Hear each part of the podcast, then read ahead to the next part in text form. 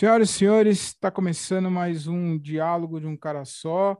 E hoje eu recebo aqui um comediante profissional, o nome dele é João Valho, ele é de Sorocaba. Seja muito bem-vindo, João. Muito obrigado por aceitar o convite. Muito legal, valeu mesmo, hein? Tudo é bem? Isso, eu que agradeço, Thiago. Obrigado, viu? Explica pro povo aí que não deu pau no, no, no fone de ouvido deles, não. A minha voz que é essa mesmo, tá? Meio fanha. Depois você não, não vai tratar a minha voz, hein? Não, Tem os caras não. que quer, não, vou dar uma tratada. Não, deixa assim. Eu, eu, eu não ligo. É tipo, eu ganho, ganho dinheiro com isso, faço piada com isso. Então deixa a minha voz do jeito que tá. É minha marca registrada. Eu, eu não, realmente eu não ligo pro bullying com a minha voz. né, o, o- vamos falar, aí você vai, muda toda a sua voz, chega, aí vem o- os fãs e falam, ah, é, o, o João era mais engraçado quando ele tinha, quando ele tinha voz ruim. É verdade, é Olhando no verdade. Você sabe que, bom, é, não sei como que é aqui o esque- o esquema do seu programa, mas eu já, pegando esse gancho, eu já tenho uma história para contar sobre a minha voz. Posso? Eu vou, eu vou, deixa eu só fazer um, um breve comentário aqui. Queria Vai saber de você, aí depois você, você fala sobre sua voz. O, o João Valho, é, ele fez, ele participou do programa do Humor da, da Humor da Caneca, do Jô Soares. Uhum. Participou do The Noite do Danilo Gentili algumas vezes. É, tem um, um trechinho do, especi- do, do- Não sei se é especial, ou tem um, um texto seu no Comedy Central. Já Uhum. participou do Multishow, Maratona do Humor da Ana Hickman, Praça Nossa, entre outros. É, eu queria saber, João Valho, o que, que você está fazendo aqui no meu podcast, cara? Então, vários desses programas que você falou, o Humor na Caneca, lá do Jô Soares, Ana Hickman, eles acabaram, né? Depois que eu fui. Então eu vim aqui para botar um ponto final nesse programa. É isso. Ah, tá, eu quero que é o- acabe. Eu quero é que o- o meu seja o último. Você é o, é o Maurício Meirelles do interior, então. Tipo isso, tipo isso. Eu- é, Você, você tem mais para falar da sua voz aí? Eu queria começar com uma questão, uma pergunta que mandaram aqui para você.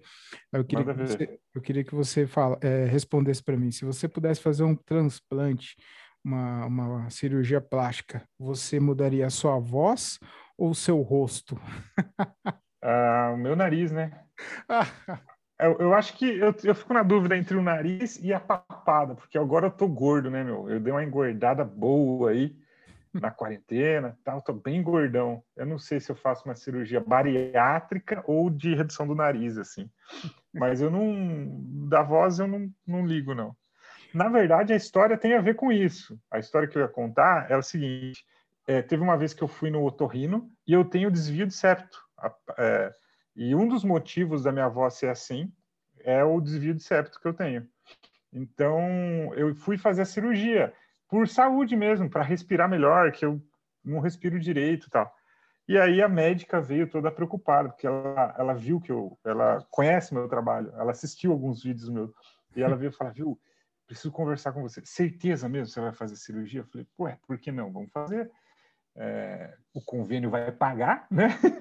E aí ela, não, mas você tem certeza? Sua voz vai mudar um pouco. Tipo, preocupada que eu ia perder minhas piadas, tá ligado? Hum. Falei, Não, fica tranquila, já faz oito anos que eu, na época fazia uns oito anos que eu fazia essas piadas, então não tem problema, já ficaram meio batidas, agora eu faço outras. Mas daí, no fim das contas, não deu certo. Olha como é o destino. Eu fui internado é, e não conseguiram me entubar. Aquele lance de intubação, que agora tá na Uhum. moda também, negócio É, de Covid. aí. Bastante. E não conseguiram. Diz que eu tenho uma, a garganta muito estreita. E diz que esse é mais um motivo para eu ter essa voz assim. A garganta é estreita, ah, eu tenho desvio de septo. E aí eu fiquei, tipo, eu, eu cheguei a fazer, a tomar, como chama? A tomar a anestesia, Hum. dormir. E a hora que eu acordei, sabe quando você acorda assim, ah, então beleza, passou a cirurgia. Eu- Não passou eu- nada, não fizeram, velho. Não fizeram. Aí eu falei, pá, foda-se também, acho que é o destino, não vou fazer mais essa porra dessa cirurgia. Aí o cara foi, é, fez, acordou da- após a cirurgia, foi ouvir a voz. Mesma coisa. Mesma coisa, não respiro direito. Tem uma narina, narina minha aqui que é trancada. E Uhum. aí, deixa assim mesmo, tá bom. É, tá melhor assim, então. É, não era, não era para ser mesmo, né? Não era para ser, exatamente. Ô, João, é, você, faz, é, você faz comédia há mais de 10 anos, né? E eu, eu queria saber, é, saber de você, quando que foi é, a virada de chave, assim, que você falou, não, agora as coisas aconteceram e eu vou viver de comédia, deu certo mesmo. Quando foi que você teve certeza que, que tinha dado certo? É, não foi, na verdade, né? Não, cara, assim, eu, eu, até tenho um, eu tenho, eu lancei um curso que eu falo disso. Uhum. É, como viver de comédia sem um milhão de inscritos. Porque a pessoa acha que você tem que ser aquele cara bombado, aquele cara nível Thiago Ventura, uhum. para poder viver de comédia. Não é assim. Não precisa. Você pode viver de comédia. Você não vai ter luxos. Eu não tenho uma vida de luxo. Eu moro num apartamento simples aqui em Sorocaba, no interior. Eu tenho um carro popular e eu pago minhas contas, mas eu vivo bem da comédia. Agora que eu, eu, eu investi num comedy club, que a gente abriu aqui a Black House aqui em Sorocaba, é, começou a rodar super bem, estava indo super bem, e aí fechou tudo de novo. negócio da fase vermelha e tal. Mas enfim. É. O melhor momento para se abrir um, um comércio é você é, é, é, um, é. um clube de comédia. Eu sou meio doido mesmo, eu me arrisco. Mas, mas é que surgiu a oportunidade, assim, e é um esquema que o aluguel, é, o aluguel é barato, tanto que a gente está conseguindo pagar o aluguel lá de boa, assim, mesmo sem show, só com a grana dos patrocinadores. Mas é, teve um momento que na minha vida, que voltando à sua pergunta, uhum. que, que eu trabalhava, eu sou publicitário, né? Eu sou formado em publicidade e propaganda. Aí eu trabalhava num jornal aqui na época. Na época as pessoas liam jornal mesmo, sabe? E aí eu trabalhava no jornal, na área comercial, eu vendia anúncio do jornal. E aí chegou um momento que eu comecei a fazer as contas e eu vi que eu estava ganhando a mesma coisa que eu ganhava no jornal fazendo show. Aí sim chegou um momento que eu falei, beleza, já dá para viver disso, vou sair do jornal. Só que até chegar nesse ponto, cara, eu ficava tipo, eu trabalhava no jornal o dia inteiro, aí ia fazer show à noite, voltava de madrugada, depois acordava cedo para trabalhar. Tipo, foi uns três anos vivendo nessa vida meio louca, assim, sabe? Fazendo show. Já tinha ido no Jô, no Humor na Caneca, e não tinha largado o meu trampo. E é isso que eu aconselho a galera. Tem gente que vai começar assim, ah, eu vou começar e, e vou largar tudo e vou viver de comédia. Não é assim. Você tem que ter um, um resguardo ali, você tem que ter um trampo que pague suas contas. Uhum. E daí vai chegar um momento que você vai perceber que que dá para viver só de comédia e largar seu trampo. Mas até, até chegar esse momento, fique no seu trampo, pelo amor de Deus. Eu conheço um monte de gente que largou o trampo assim, só. Ah, foda-se. Aí, e agora, o que, que eu faço? É, não faz, né, meu? Você nem. Você é open ainda, tem cinco uhum. minutos de texto. Como que você largou seu trampo? Você é louco? É, não dá para meter essa loucura aí do, no início, principalmente no início de carreira. Né? O, o é legal, engraçado que o Daniel, eu gravei com o Daniel esse tempo atrás, umas duas semanas atrás, e, uhum. e, e, aí ele trabalhando numa locadora e você uhum. trabalhando no jornal. Duas profissões que não praticamente não existem mais, né, cara? Então, é, é. vocês fizeram a escolha certa mesmo. Né? então, sorte que a gente começou a fazer comédia, porque. Uhum a gente escolheu umas profissão meio nada a ver, né? As profissão que, tipo, já ia é, acabar logo. Uhum. Ô, ô, João, é, você faz bastante show corporativo, né? E show corporativo é, é o terror dos comediantes, né? Eu queria que você explicasse um pouquinho para é, os ouvintes por que, que é o terror uhum. do, dos comediantes e como se prepara para um show corporativo e como conseguir essas oportunidades aí de, de show corporativos? Então, o show corporativo é totalmente diferente de um show comum num bar ou num teatro. Primeiro porque o povo que está lá, ele não foi para te ver. Essa faz uma baita diferença. No, no, no, bar, você, a galera vai lá, paga o ingresso e quer te ver. A galera está sedenta para dar risada. E no corporativo é uma parada que, tipo, os funcionários estão ali meio obrigados a te assistir. Então é diferente, tem que, tem que ter um, um senso é, maior, assim, de segurar um pouco os palavrões, hum. segurar piadas mais pesadas, segurar a piada. Entendeu? Não, não, tem como fazer um show de humor negro corporativo. É, é impossível. Por, a, por causa disso mesmo, né? Eu não acho nem que as pessoas falam assim, ah, é, as, os caras da, da empresa são cuzão. Mas mesmo os caras que, que os, o, por exemplo, o cara que te contrata, ele vai falar assim, não fala palavrão, não fala não sei o quê. Uhum. Não é ele. Mesmo que ele fale assim, faça, faça o que você quiser. Aí você vai lá e faz e não vai funcionar, porque, como eu te falei, é um pessoal que nem te conhece, uhum. um pessoal que nem, nem tá sabendo o que você foi fazer ali. Uhum. Então você tem que meio que fazer aquele esquema, aquele esquema meio para agradar todo mundo, sabe? Assim, você não pode desagradar ninguém dali. Uhum. Senão você não vai mais fazer corporativo. Então essa é a dificuldade. E aí você também entender é, qual que é o briefing do cliente. É, então tem eu como eu trabalhei no jornal na época eu trabalhei na área comercial eu atendia muito cliente e cada cliente é, é, tem um jeito tem né, você vai fazer um, um evento numa empresa aí você descobre que os donos da empresa são são evangélicos pô uhum. jamais você vai fazer uma piada que cite religião uhum. entendeu é, e aí tem empresa que é um pouco mais liberal hum, dá para fazer umas piadas mais pesadas tal mas mesmo assim, você não vai com os dois pés no peito num evento corporativo. Uhum. Por isso que o pessoal não gosta muito. Tem humorista que não se encaixa nem ferrando, sabe? Eu me adapto. Eu não vou dizer que eu que o show que eu faço no corporativo é o show é um show que eu amo fazer, né? Mas é um lance que eu me adapto para a situação e faço não só pela comédia, mas pela grana também, por que não? Né? Os, os, a empresa paga bem, vamos lá, o que vocês mandarem, nós faz aí. É, e o, o bom do corporativo é isso, né? Que a, o financeiro é melhor, né? Então, é uma é, graninha é, boa. Tem, tem, a parte ruim que, né, é, corporativo, nossa, o pessoal fala porque as disputas, né, as disputas é com churrasco, é com uhum. aquele café da manhã recheado, os caras tá louco para comer, tem, às vezes o comediante, eu não lembro agora, eu não vou me recordar quem foi, acho que foi o ah, não vou lembrar, cara. Só sei que antes do comediante subir pro palco, o, subiu lá o diretor, lá o presidente da empresa e deu uma fumada, cara, na, na galera lá, porque por causa de números e tal. E aí ficou aquele clima maravilhoso, e aí com vocês chamou o comediante, o comediante. Então eu falei, cara, é, não tem que isso fazer. Acontece. isso acontece e é, é umas, tem umas coisas que não tem como prever, né? Você uhum. tem que se virar nos 30 ali na hora. Esse é um caso. É, mas tem casos que dá para prever e dá para você se prevenir. Por isso que eu acho que o corporativo você tem que cobrar uma grana boa, uhum. porque você precisa ter uma produtora, você precisa, é, a sua produtora tem que fazer um contrato bem feito uhum. e tem que ter todo um, um, uma negociação pré-show.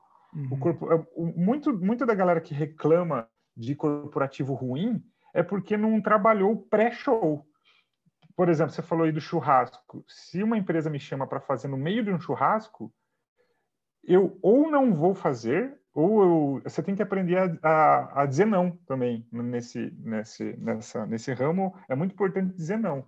Ou eu vou negar, ou eu vou tentar convencer a pessoa de que, ó, no churrasco não é legal. Vamos fazer o seguinte: não tem uma salinha aí onde vocês vão fazer o churrasco? A gente faz pré-churrasco vai todo mundo na salinha, senta, aí eu faço o show e assim que acabar, ó, gente, o almoço está servido, hum. entendeu?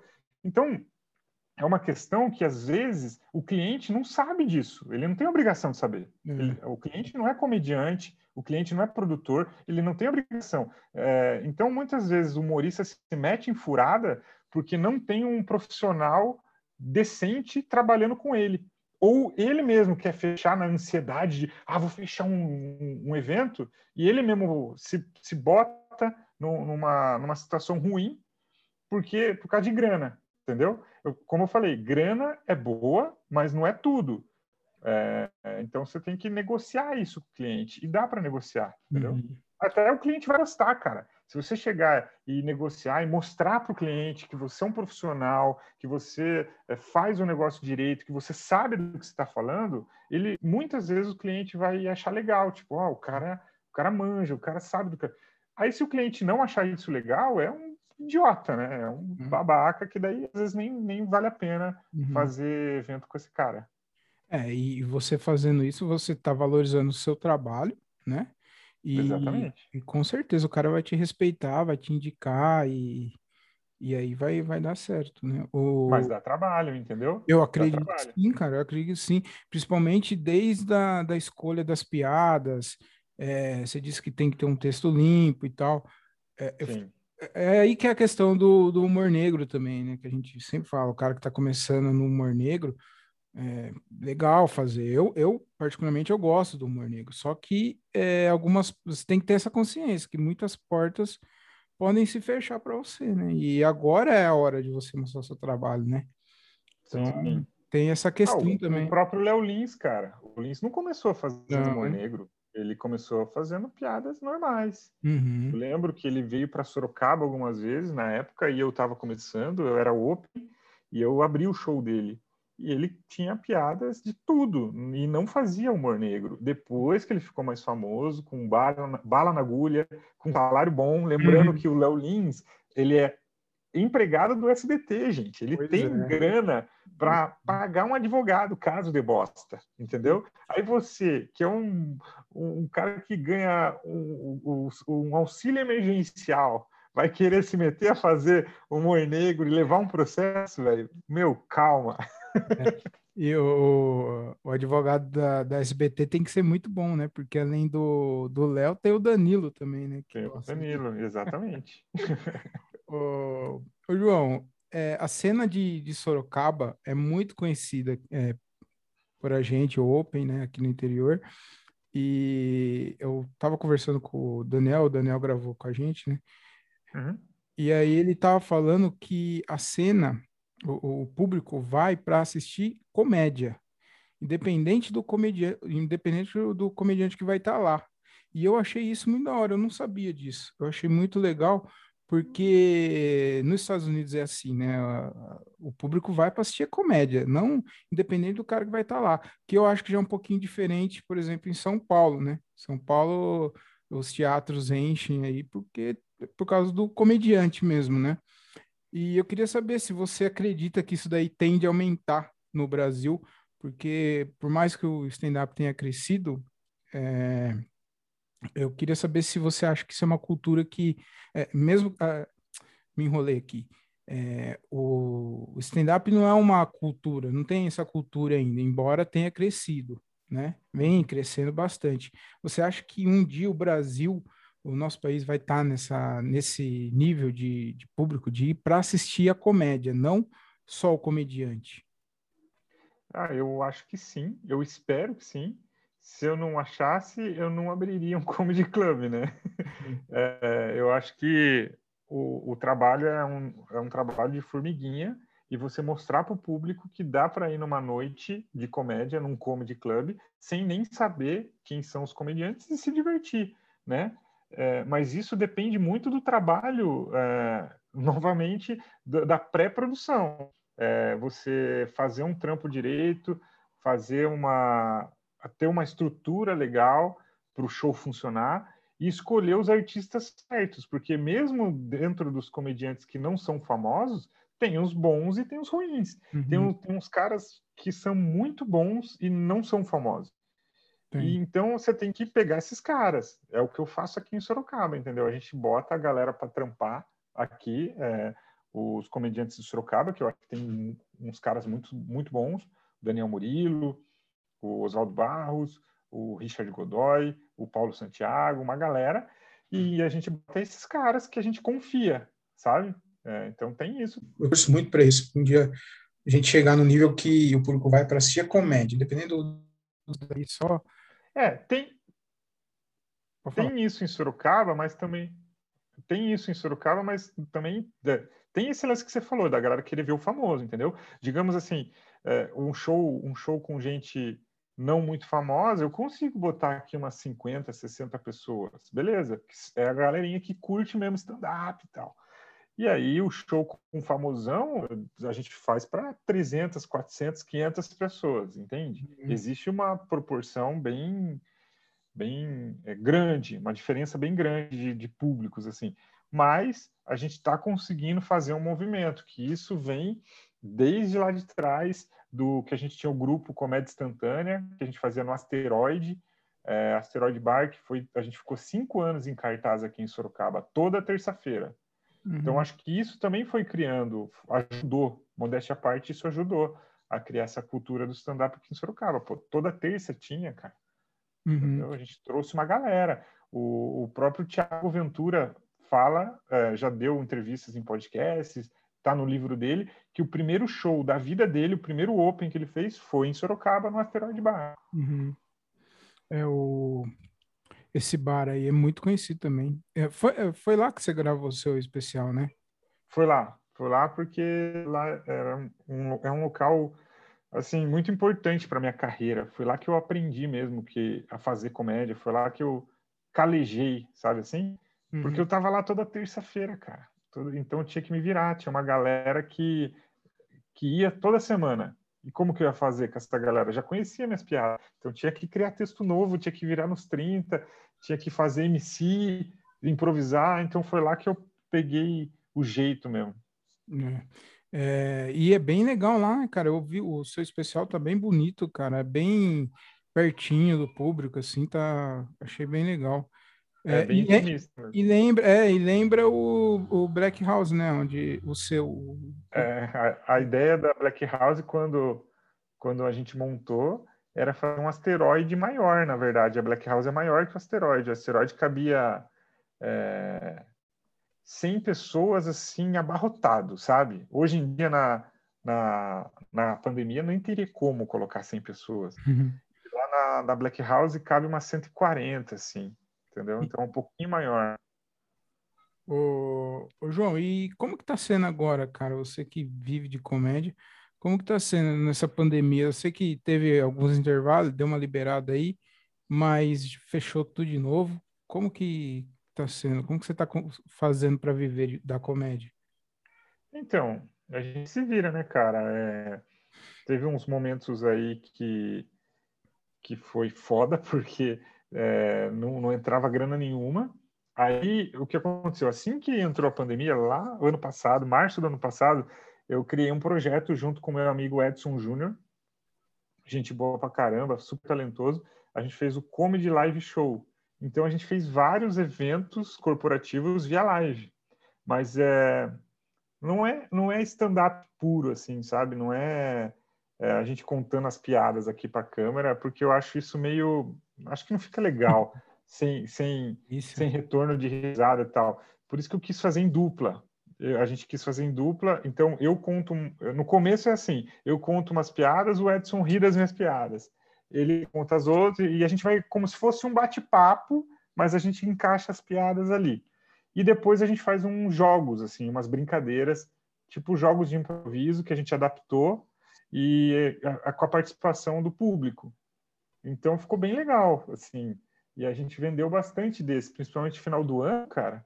Dezembro, eu acho que esse último dezembro eu vendi mais evento do que eu venderia normalmente presencial. Porque uhum. também é mais fácil, porque não tem a logística, né? Eu fazia um evento, teve, teve um dia em dezembro que eu é, fiz um à tarde, dois à tarde e um à noite. Então, três eventos no mesmo dia. Se fosse evento presencial, não, não ia dar de sair de uma cidade para outra, não ia dar tempo, entendeu? É, se virou nos 30 mesmo. O, o... E aí, uma ah. coisa assim que, que é, quando, logo no começo da pandemia, março, abril, a gente criou esse projeto, a gente fez um, um show gratuito para um cliente nosso que já era cliente lá que sempre adquiria, uma agência que sempre adquiria os nossos shows e aí para ter gravado assim, para ter um negócio, um portfólio. E aí no final do ano que isso foi render frutos. Então você vê o quão importante você não parar. Às vezes você está fazendo alguma coisa e você pensa assim, puta, isso aqui não vai dar nada. Uhum. Mas pode dar frutos lá na frente. Tudo, tudo é válido. Se você fizer um negócio direitinho, se dedicar, é, daqui um ano pode te dar um retorno, entendeu? É, tem que ter paciência, não desistir, né? E continuar Exatamente. sempre. É o que eu sempre falo aqui para os meninos aqui e uso para mim também. Porque uhum. às vezes dá uma desanimada e tal, mas, mano, não, não pode parar. Tem, eu comecei a fazer a fazer no final de 2019. Logo Puta veio a pandemia. Também, né? É, a hora é perfeita, né, para começar a fazer qualquer coisa. É. Então, mano, é, não tá fácil para ninguém, então tem que continuar. O Júlio, o, João, queria fazer uma pergunta também, é, como você tá sempre, você também é, vai para São Paulo e faz comédia lá. Eu queria fazer uma pergunta para você. Você acha que dá para viver da comédia? Você já falou aí, mas eu queria que você é, especificasse mais. Você acha que dá para viver da comédia morando no interior, vivendo de comédia no interior? Mas antes de você responder, é, teve um cara aqui que mandou um áudio, eu queria que você ouvisse, que daí é uma pergunta também já é um gancho para essa aqui que eu fiz, ó. Beleza. Opa, João Valho aqui na área, beleza? Gosto muito do podcast aí, acompanho o trabalho de vocês. Eu queria falar para o convidado aí que está me imitando. Eu não admito ter dois caras com a voz escrota, só pode ter um, beleza? Agora a pergunta séria. É obrigatório estar é, tá na cena de São Paulo para crescer na comédia? Olha, eu vou, eu vou confessar para você que se, que se eu não tivesse vendo você aqui no vídeo, eu ia ficar bem na dúvida se era realmente você, viu, João? Ficou bem parecido. Quem é? Quem é, é o Júlio Souza, ele é comediante também. E ah, ele, é um open mic de, de Campinas. Muita gente boa. Tá. Deixa eu anotar aqui para ele não fazer na Black House. Não, brincadeira. Cara, dá para viver da comédia no interior. Eu acho que é, para quem está começando, eu acho mais fácil no interior do que em São Paulo, capital, porque em São Paulo, capital, tem muita gente, tem muito show. É mais difícil, eu acho, você conseguir espaço. E, e eu não, não entendo é, esse movimento de ah, vou me mudar para São Paulo para conseguir para conseguir show. Eu sei que lá tem bastante show, mas é, é, ao mesmo tempo que tem bastante show, tem bastante comediante, então a concorrência é maior. Às vezes o cara mora numa cidade onde ele é o único comediante da cidade, então faça acontecer na sua cidade, entendeu? É, você, você tem abertura para isso, você, você é o único, cara. Então, se cada um dos comediantes fizessem um, um, o seu show, fazer acontecer o seu show, a, ro a roda ia girar muito mais rápido, concorda? Uhum. Cada um tem o seu. Aí eu chamo esse, depois ele me chama, ele. Mas não, a galera quer colher frutos só, a galera não quer, não quer ralar, não uhum. quer ter o trampo de, de produzir um show. Então, eu acho que cada, cada comediante que está começando tinha que produzir um show, tinha que aprender a produzir direito, fazer um negócio direito e produzir um show na sua cidade natal, entendeu? Uhum. Agora, se você nasceu em São Paulo, então é, é isso, faz o seu rolê em São Paulo. Mas às vezes você pode fazer o seu rolê no seu bairro. O Guto Andrade, uhum. grande amigo Guto, Andrade, ele tem um show lá em Taquera, lá no bar do Rony, sempre teve, um show que sempre funcionou, e era uma parada que a galera, no começo, stand-up, a galera não botava fé, que, ah, Zona Leste, não sei o quê, o lugar de stand-up é Moema. No começo do stand-up, a galera é, tinha um monte de show em Moema um monte de show. E o Guto fez o rolê dele lá perto da cidade, perto da casa dele, entendeu? E funcionou, funciona até hoje, entendeu? É, falam bastante desse bar aí também, do bar do Rony. E eu não sei também, eu não entendo. Eu, eu respeito e eu até concordo que você tem que ir para São Paulo. Não, aliás, que, você, que é importante você ir para São Paulo. Uh, os caras te verem, saber quem você é e tal mas não é obrigação, porque eu preciso ir para São Paulo para viver de comédia e tal.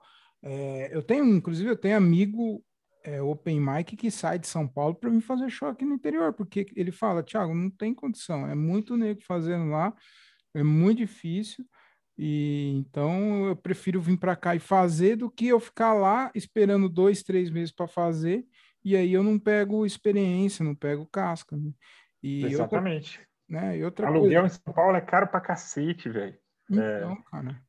Então, não sei, é, você tem que repensar. Se você é do interior, você mora numa cidade do interior, por menor que seja, cara, é, às vezes vale a pena você montar um projeto aí nessa sua cidade do que ir para São Paulo, gastar um, uma puta grana em aluguel. Aí você monta o seu projetinho, a semana tem sete dias. Uhum. Digamos que o seu show é toda quinta-feira.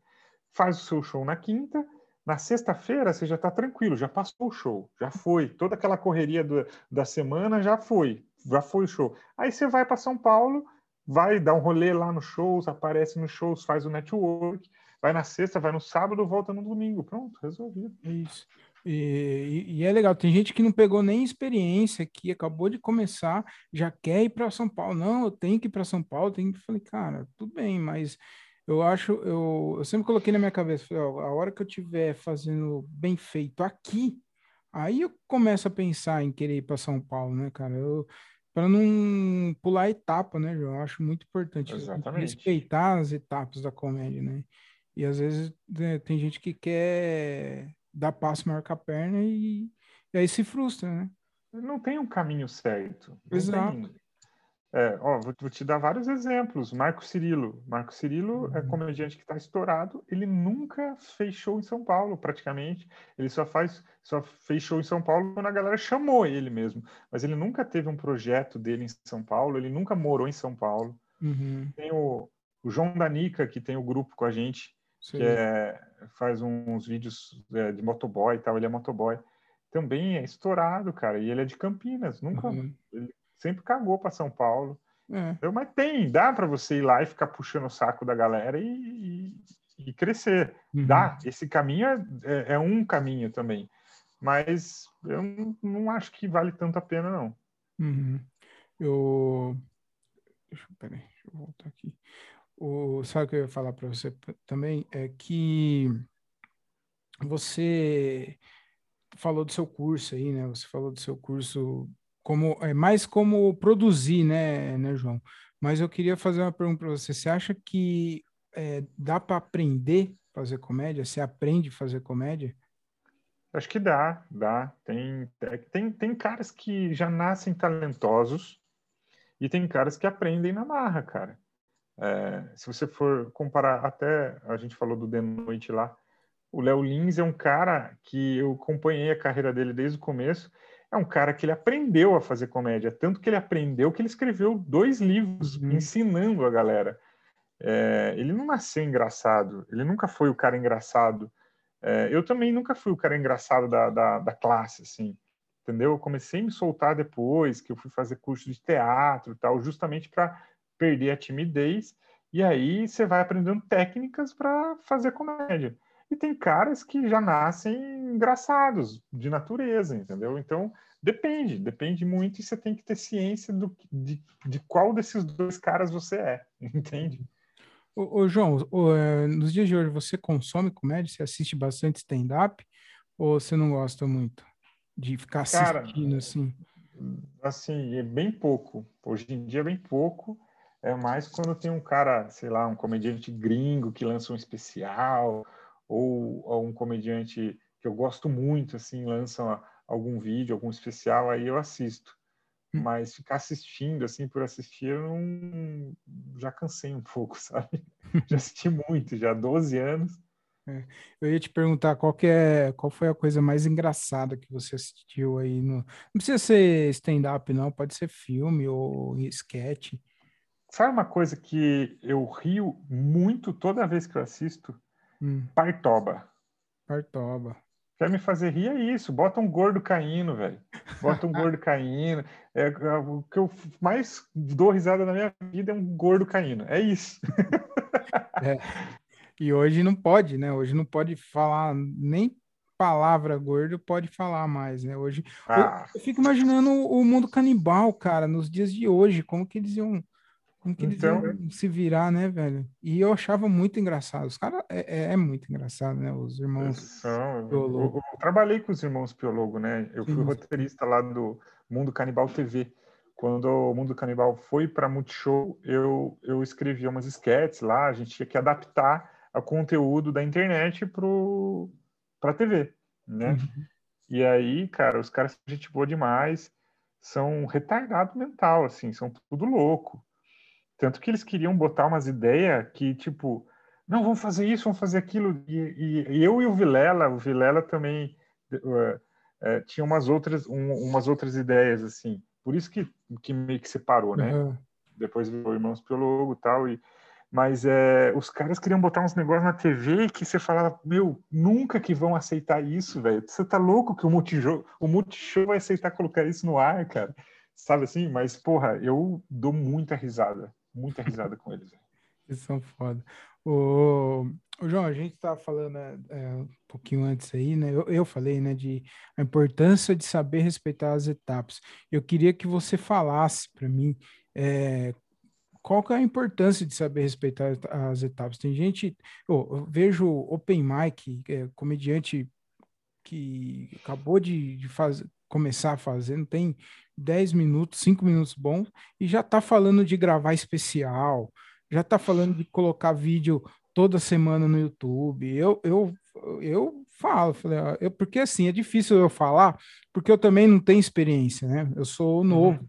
Então, às vezes, o cara acha que eu tô é, de olho gordo no, no, trabalho dele. Então, assim, se me perguntam, eu falo, ó, eu, eu não faço isso, eu não gosto de fazer isso.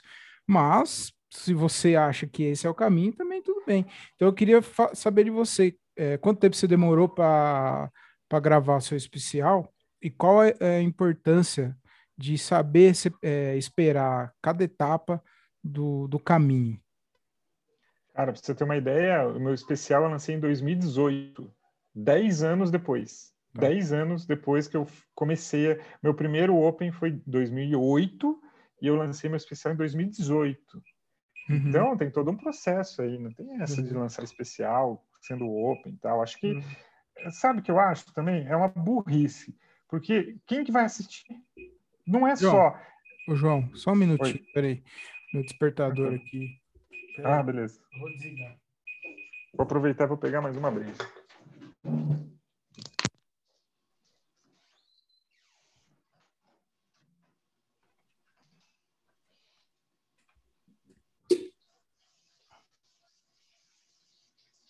Sabe o que é isso, João? Ah, saiu aí também, né?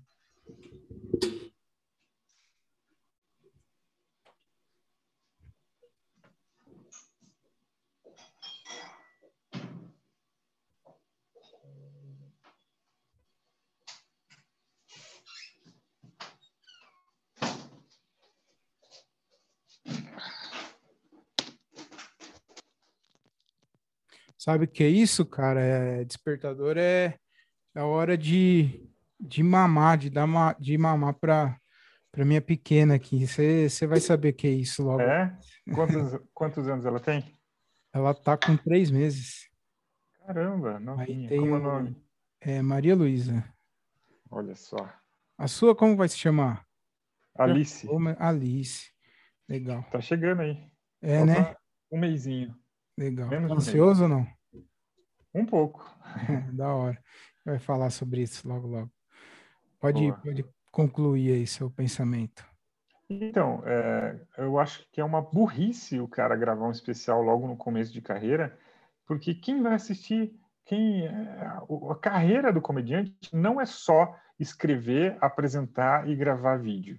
Parece que é só isso, mas não é. Tem todo é, é tem um monte de coisa a mais envolvida aí. Tem que fazer um trabalho legal nas redes sociais, você tem que conquistar um público, achar um nicho, você tem que evoluir no palco de uma forma que você se sinta à vontade e, e mesmo que você saia do texto, você consegue voltar para ele, você consegue, você tem que aprender a improvisar também. Enfim, é um monte de coisa. Não, não adianta querer pular etapas. Uhum. É, só de você Cara, nos meus primeiros anos de stand-up, só de eu fazer um show para 30, 40 pessoas, um show legal, que a pessoa ri, eu já estava muito satisfeito. Muito.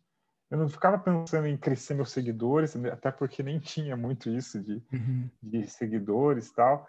É, não ficava pensando em gravar essas coisas. Relaxa, só relaxa, só aprende a fazer o negócio direito.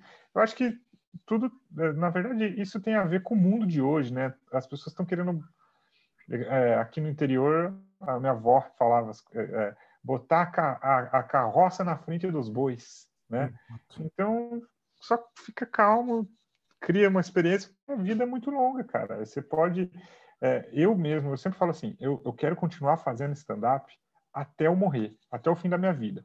Então, digamos assim, se não acontecer nenhuma tragédia aí no meio do caminho, minha expectativa de vida é o quê? 80 anos, que uhum. seja. Cara, eu tô com 35. Eu, eu faço stand-up há 10. Eu, eu, ainda tenho muito tempo de carreira. Eu tô, digamos assim, se for pensar nisso, eu tô, com, eu tô no começo. Eu tenho 10 anos de carreira, eu tô no começo da minha carreira. Uhum. Entendeu? Eu acho que é assim que tem que pensar. Não, ah, vou estourar daqui dois, três anos. É, porque já começa errado, já começa a querer fazer um negócio pela fama. Uhum. E aí não é legal. Você tem que fazer porque você gosta. É, e dá errado. É, não tem... se, você, se você quiser, quer fazer um negócio pela fama, vai fazer outra coisa, vai fazer, vai tocar funk, vai cantar funk. ah, mas não sou cantor.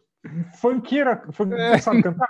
Nenhum é, nenhum. Não é, vai ser funkeiro, cara. Vai ser funkeiro, vai, vai ser sertanejo, cantar sertanejo. É muito mais rápido, é muito mais fácil você virar famoso. É, sei lá, vai ser modelo, às vezes você é um cara bonito, vai fazer uma academia, vai ser modelinho de Instagram. É muito mais fácil, muito mais rápido você ser famoso desse jeito do que fazendo comédia, cara. Exato. É, tem que gostar, cara. Tem que gostar, porque é.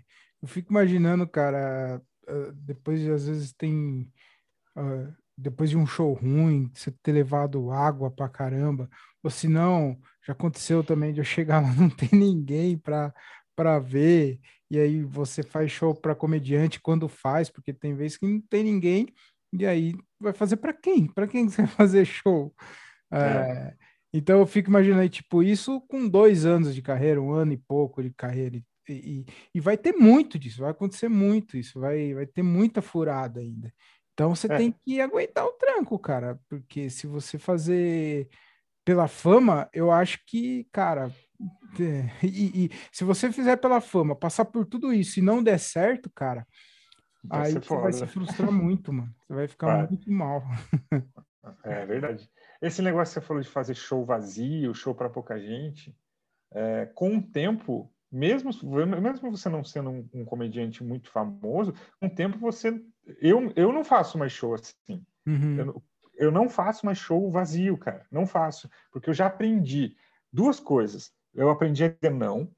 Eu sei quando o cara tá me chamando para uma furada. Eu já sei. Experiência. então, eu aprendi a, fazer, a, a, dizer não.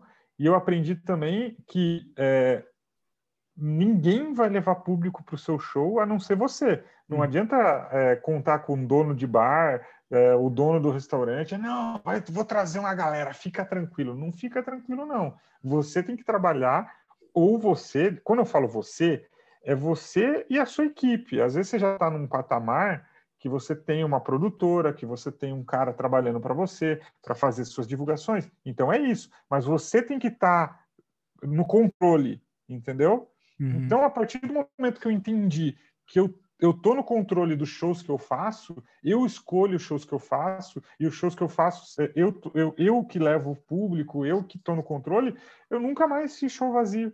E uhum. nunca mais me frustrei dessa maneira. É claro, eu posso fazer um show que não funciona tão bem, mas não pelo motivo de estar com pouco público, entendeu? Uhum. Ô, ô, João, você ainda faz show ruim ainda? Tem tem alguns shows que você fica meio chateadão. E como que você lida com isso? Ah, eu faço, cara. É, é difícil, assim, dar água 100% hoje em dia. Deixa a parte, é muito difícil porque eu já sei os caminhos uhum, para onde tá. dar aquela salvada. E como eu falei, é, se, se, tem muitos motivos para você dar uma água. Uhum. Não só o texto, entendeu? Não é só o texto, tem vários motivos. Tem, às vezes, a estrutura do lugar, é, o, o, onde você está se metendo. Então, depois que eu comecei a fazer isso, que eu acabei de falar, de escolher melhor os shows que eu faço, eu comecei a dar, comecei a fazer muitos shows melhores, assim. Uhum. Parei de dar água, como, como se fala, né? É, mas às vezes acontece de você fazer um show que não, não atinge as, as expectativas, sabe? Principalmente uhum. quando é texto novo, assim. Né? É. É, ah, puta, eu achei que esse texto ia ser foda, cara. quando eu escrevi, eu achei que ia arrebentar. Aí chega lá, não é tanto, sabe? E é normal, cara. É, você tem que aprender a conviver com isso aí. Tipo, bola para frente, não funcionou. Aí que tá também, tem gente que se apega ao texto. Não funcionou, joga fora, faz outro, escreve outro. Seu trampo é escrever, seu trampo é escrever comédia, escrever piada. Então, não adianta se apegar a uma piada, entendeu? É, não tem não tem porquê também, né, cara? Eu, eu, eu falei show ruim, mas é, é mais querendo dizer porque quando vai testar, né? Porque e, e, você tem experiência, então você sabe, você vê, você vê que tá indo ruim, você consegue contornar, né, a, a situação. Fui assistir um show do, ah. do Capela e, cara, hum. ele começou assim, tava bem difícil, plateia é bem difícil e tal. Eu falei, hum, mano, fudeu, né, cara? E aí eu, eu durante o texto, eu fiquei prestando atenção, ele uhum. começou a reverter, cara, e, e mudou, virou o jogo total, cara. Eu falei, mano, que foda isso. E isso é coisa que a gente só aprende com, com experiência, meu. Então eu achei muito legal isso que ele fez. Falei, nossa, cara, que filha da puta. O cara, o cara soube é, salvar o show, mano. Ele salvou o show.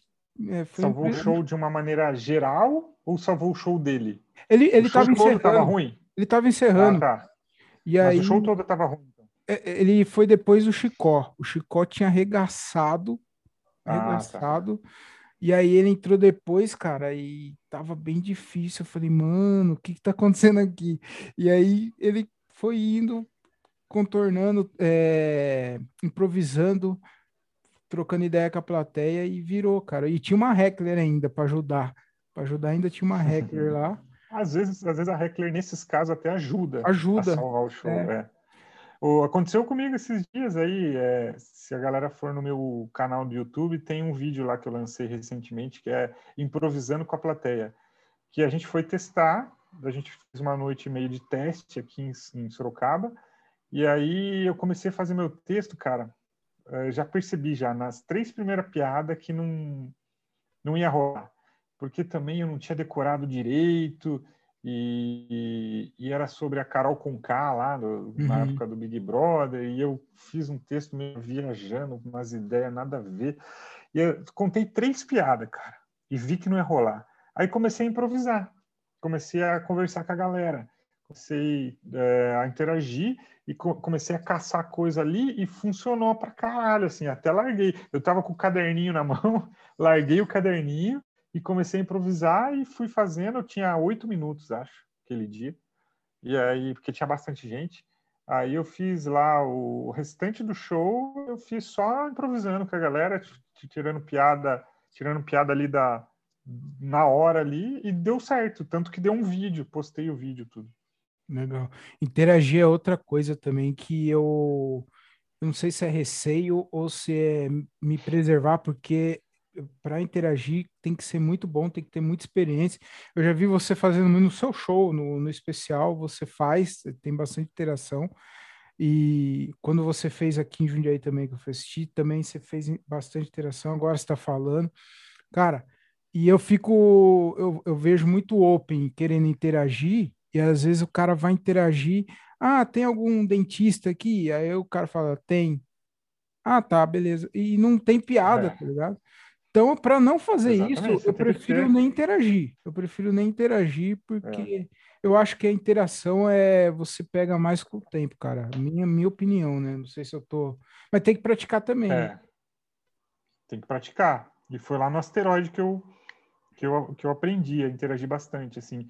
Porque, como eu te falei, eu fazia toda semana, aí a galera que ia, tinha uma galera que ia sempre, sempre. Uhum. Então a galera já conhecia minhas piadas. Então, por muitas vezes, eu, eu preferi fazer MC. Ah, galera, vou fazer MC aí. E aí no MC eu interagia.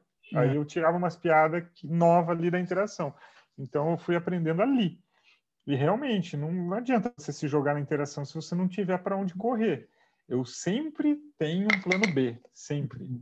Sempre na interação, eu sempre vou. O que eu perguntar, se eu perguntei, é porque eu tenho uma piada. Quem tem tatuagem? Eu tenho piada sobre tatuagem. Às vezes já aconteceu de eu perguntar quem tem tatuagem, ficar interagindo com o cara, o cara me fala de uma tatuagem muito louca, que é que ele tem, sabe? Assim, aí dá várias piadas da tatuagem que ele tem, não sei o quê. Aí eu nem faço o texto. Mas já aconteceu também de eu perguntar quem tem tatuagem. Uma pessoa fala, fala uma coisa meio bosta, não consigo fazer uma piada nada, não sai nada, mas tudo bem. Aí eu tenho o texto que é a minha segurança. Daí eu vou para o texto da tatuagem, que eu sei que são as piadas que funcionam sobre tatuagem. Pronto, entendeu? Ô João, é, eu queria saber de você, você postou uma foto esses, esses dias, eu acho que foi semana passada. Você postou uma hum. foto do, com o Carlos Alberto, você, você participou do, do Praça é Nossa, cara. Porra, legal pra caramba. Quem gosta de comédia, Praça é Nossa é, é um ícone, né, meu, da, da TV e, e não só da TV, mas a comédia também.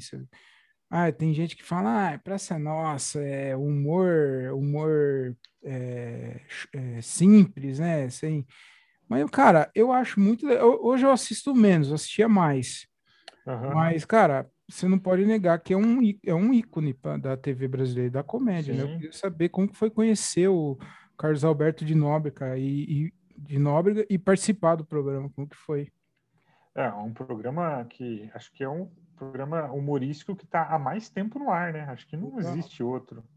Então, pô, todo comediante tem que respeitar a Praça Nossa dá para brincar, dá para fazer piada, dá para fazer piada, mas tem que respeitar. Eu fui quando tinha um quadro lá de stand-up, né? Tinha, teve uma época que, que tinha um quadro lá, que daí ia os comediantes de stand-up, é, ficava ali naquele barzinho que tem ao fundo, como se estivesse apresentando para a galera ali, e o Carlos Alberto ficava no, no, no banco lá assistindo também. Uhum. Então, foi bem legal. É, foi, acho que eu tinha uns três anos de carreira só. Eu era meio cabaço também. E, mas foi legal, funcionou. Até porque aquela, as velhas ri de qualquer coisa, né? tipo, a moça levanta o braço assim e as velhas ri. Uhum. Mas o, eu achei legal que o Carlos Alberto riu. Tem uma piada lá que eu contei que ele deu bastante risada e foi, foi legal.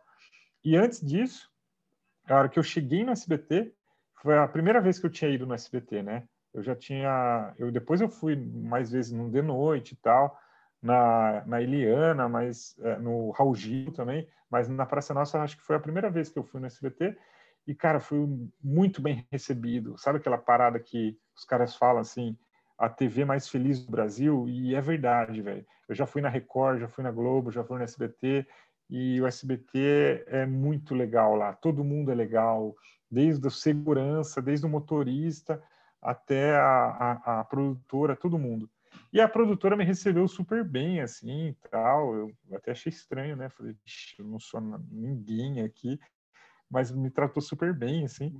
E aí, do nada, assim, ela falou: Ó, João, então você já vai pro seu camarim lá, mas antes, venha conhecer uma pessoa. Abriu a porta, assim, de um camarim, bateu, abriu. O Carlos Alberto sentadinho no. no que da hora. No camarim dele, assim, sentadinho no, no, no sofá dele. Aí ele tava comendo uns negócios lá, um, uns petiscos lá. É, e aí ele, ô, oh, tudo bem? A produtora falou, ah, esse aqui é o João, ele vai fazer stand-up e tal. Ô, João, tudo bem? Senta aí. Aí conversamos um pouquinho, cara, puta cara sensacional, entendeu? Tirei foto, tudo. Só que eu fiquei nervoso, cara. Fiquei nervosão claro. ali na hora, me pegou no pulo. Não foi um negócio que ela me avisou, ó, oh, você vai conhecer o Carlos Alberto agora. Não, foi do nada, assim, sabe? E aí conversei um pouquinho, daí, ah, boa sorte lá, tomara que dê certo, tudo uhum. aqui, tá, tá, tá. E eu tava nervoso também que eu queria ir logo pro meu camarim para decorar melhor meu texto, sabe? Assim, para ter certeza que. E aí acabei nem prolongando a conversa. fico imaginando a moça falando assim para você: vem cá que você vai conhecer uma pessoa e você acha que é o Silvio Santos, a hora que abre, a hora que abre a porta é o Carlos Alberto. Ah, puta. Mas é... eu conheci o Silvio também, agora que eu lembrei. É? É, é essa da praça não foi a primeira vez, não. Eu já tinha ido num concurso. Sabe esses concursos que o Silvio faz no programa dele? Sim. Só que eu fui tão mal que o meu não foi pro ar.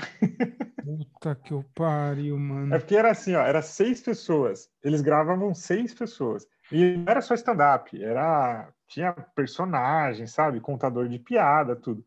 E aí dos seis, quatro só ia pro ar. Uhum. Dois meio que eliminava ali na hora. E eu fui um dos eliminados. Puta que pariu. Mas é foda concorrer com contador de não piada. Dá, não época, dá, não dá. Na época eu era muito cabaço, assim, não tinha experiência nenhuma. E aí ia lá um. Tinha um cara lá vestido de mulher, sabe? Que cearense vestido de mulher, mano. Que jeito. Arregaçou. O cara é experiente também, então. Mas foi bom pela experiência de conhecer o Silvio, cara. Apertei a mão do Silvio, assim. Legal pra caramba. É. Legal. O, o João, eu acabei passando uma pergunta que eu queria saber de você. Tem algum tema, é, algum tema de, de, de comédia que você não consegue falar? Tipo assim, um, algum tema bem delicado, assim, que mexe com você, que você fala, mano, não dá, isso aqui eu não consigo falar sobre isso e, e deixa, deixa quieto. Ou tinha algum tema que você não conseguia falar quando você era mais novo e hoje você fala de boa, assim?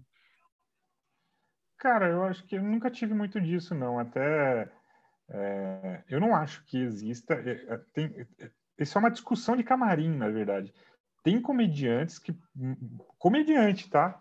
Por mais incrível que isso pareça, comediante que acha que tem temas que não devem ser é, feito piada. Mas eu não acho. Eu acho que dá para fazer sim piada com tudo, qualquer uhum. coisa. Eu acho que dá para fazer. Ah, meu, você vai fazer uma piada sobre racismo? Dá para fazer piada sobre racismo. É só você não ser racista uhum. na piada que você vai fazer. Você pode fazer uma, uma piada é, é, é, batendo no racista, entendeu? Uhum. Ou seja, você está fazendo uma piada com um tema racismo onde você está falando mal do racista. Pronto, uhum. entendeu? É só uma questão de tato. É, não existe isso de não, não, tem temas que não se pode falar. Eu acho que sim, se deve falar de tudo, dá para fazer piada com tudo, e às vezes você consegue piadas boas e às vezes não. Uhum. E aí, se você não conseguir piadas boas sobre aquele tema, aí você para, entendeu? Uhum. Mas eu nunca tive isso, não. não eu, eu, eu faço piada com a, a minha, minha família, negócio que minha mãe teve câncer, meu pai teve câncer, eu faço piada com isso, entendeu? Uhum. Meu pai ri das piadas que eu faço. Uhum. Eu acho que nunca tive muito problema com isso, não. É, era mais essa questão aí, tipo, é, eu não estava nem falando de racismo, de falar sobre gordo ou gay, né? Nessa é questão, algo que é sensível para você, como o câncer de seus pais e tal, mas já Eu vi... acho que não é, hum. é esse, por exemplo, esse é um tema sensível para mim. É, Meu é. pai ficou mal e durante muito tempo ainda tem, né? Ele tem dificuldade de respirar, é, respira por oxigênio, tal, mas é, eu acho que fazer piada disso, pelo contrário, me alivia, sabe? Foi o meu até o meu mecanismo de defesa para não ficar pior é fazer piada disso. É como se fosse o cara que é pintor, ele não vai pintar um quadro quando ele tá triste, ele pinta um quadro lá, mó triste lá, um quadro mó macabro assim para tirar essa tristeza dele. Então é meio que isso, eu faço piada também uhum. com o que eu tô sentindo, não tem problema. Minha arte é fazer piada. É porque às vezes também não é nem pelo comediante, é que você fala. É, o, Luca Mendes fala isso, né? Que ele faz piada da morte da mãe dele. E, é, eu nunca vi o show dele, mas eu, eu, já vi ele falando que as pessoas começam a chorar e elas, cho se, elas chocam a hora que ele começa a falar, tipo assim. E aí ele fala, fazendo, eu não fazer a piada é, não vai fazer a minha mãe não morrer. Ela já morreu, ela não vai ressuscitar é. se eu não fizer a piada. Então, uhum. é, eu tenho que fazer, é minha profissão, eu tenho que fazer piada, né? Então, eu acho bem interessante isso que ele fala. É, isso é do caralho, mesmo que, é, mesmo que as pessoas chorem, eu acho que é, se causou uma emoção na pessoa, porra, é porque seu texto é muito bom. É, é uhum. seria, seria pior se as pessoas ficassem apáticas, né? Não foda-se, ah, puta, o que, que esse cara tá falando? Ah, que idiota. Entendeu? É melhor a pessoa causar uma emoção no outro. É sensacional isso. Uhum. Ô, ô, João, você participou também do programa da Ana Hickman, né? O Maratona do Humor. Lá, lá era só, o Maratona do Humor era só comediante stand-up mesmo, né? Não era fase de, de personagem e tal, não, né? Não, era só stand-up e improviso, né? Improviso. A é. gente, eles chamaram os comediantes stand-up e uma galera que eh, estudando, assim, não vou dizer profissionais do improviso, porque a gente não era profissional do improviso. Uhum. Profissional do improviso é Barbichas, esses uhum. caras, tá ligado? Márcio Balas tal. Mas a gente estava estudando, a gente tinha grupo de improviso tal. Os meninos lá de Belém também tinham grupo de improviso. E aí foi bem legal na época, cara. A uhum. gente a gente chegou a ter, ter, vezes que a gente bateu a Globo, mano, de audiência. Da hora. Você lembra quem que era o seu time lá na. Da... Sim. Eu, o Rogério Vilela, Thiago Carmona e o Bruno Berg. Era o time rosa. É bem fraco, né? Bem fraco seu, bem, o seu, seu time. A gente ganhou, a gente ganhou. O, é, eram quatro times, né? Time é, rosa, preto, verde e azul. A gente reuniu, é, eram 16 pessoas, né? A gente reuniu todo mundo no camarim logo no começo e falou assim: ó, vamos fazer um programa legal, vamos se divertir, vamos fazer uma coisa que não é, é, por mais que seja uma competição, e era uma competição, mas fazer um negócio legal para o público. Então, é, independente da, do, do, da competição, vamos dividir o prêmio. Independente de quem ganhar, vamos dividir o prêmio, vamos deixar combinado que quem a equipe que ganhar, no final de tudo, vai dividir o prêmio entre os 16. E a gente, todo mundo aceitou, todo mundo falou, beleza, demorou, vamos, vamos fazer isso. Porque era um prêmio bom, até, era sei lá, acho que era 30 pau para cada, para cada, para cada um. Não, para cada um. Para cada um?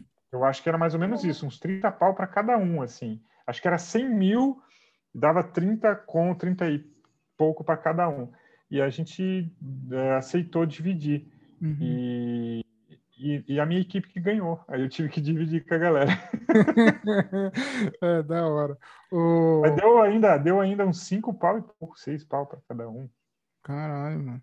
É, ô, João, e deu uma guinada na sua carreira a participar ou não mudou muito, não? Hoje, é, eu sempre converso com, com, meus amigos também sobre isso, sobre ir ou não, ou se, sobre participar ou não desses, desses é, não sei se é concurso, campeonato que fala de humor da TV.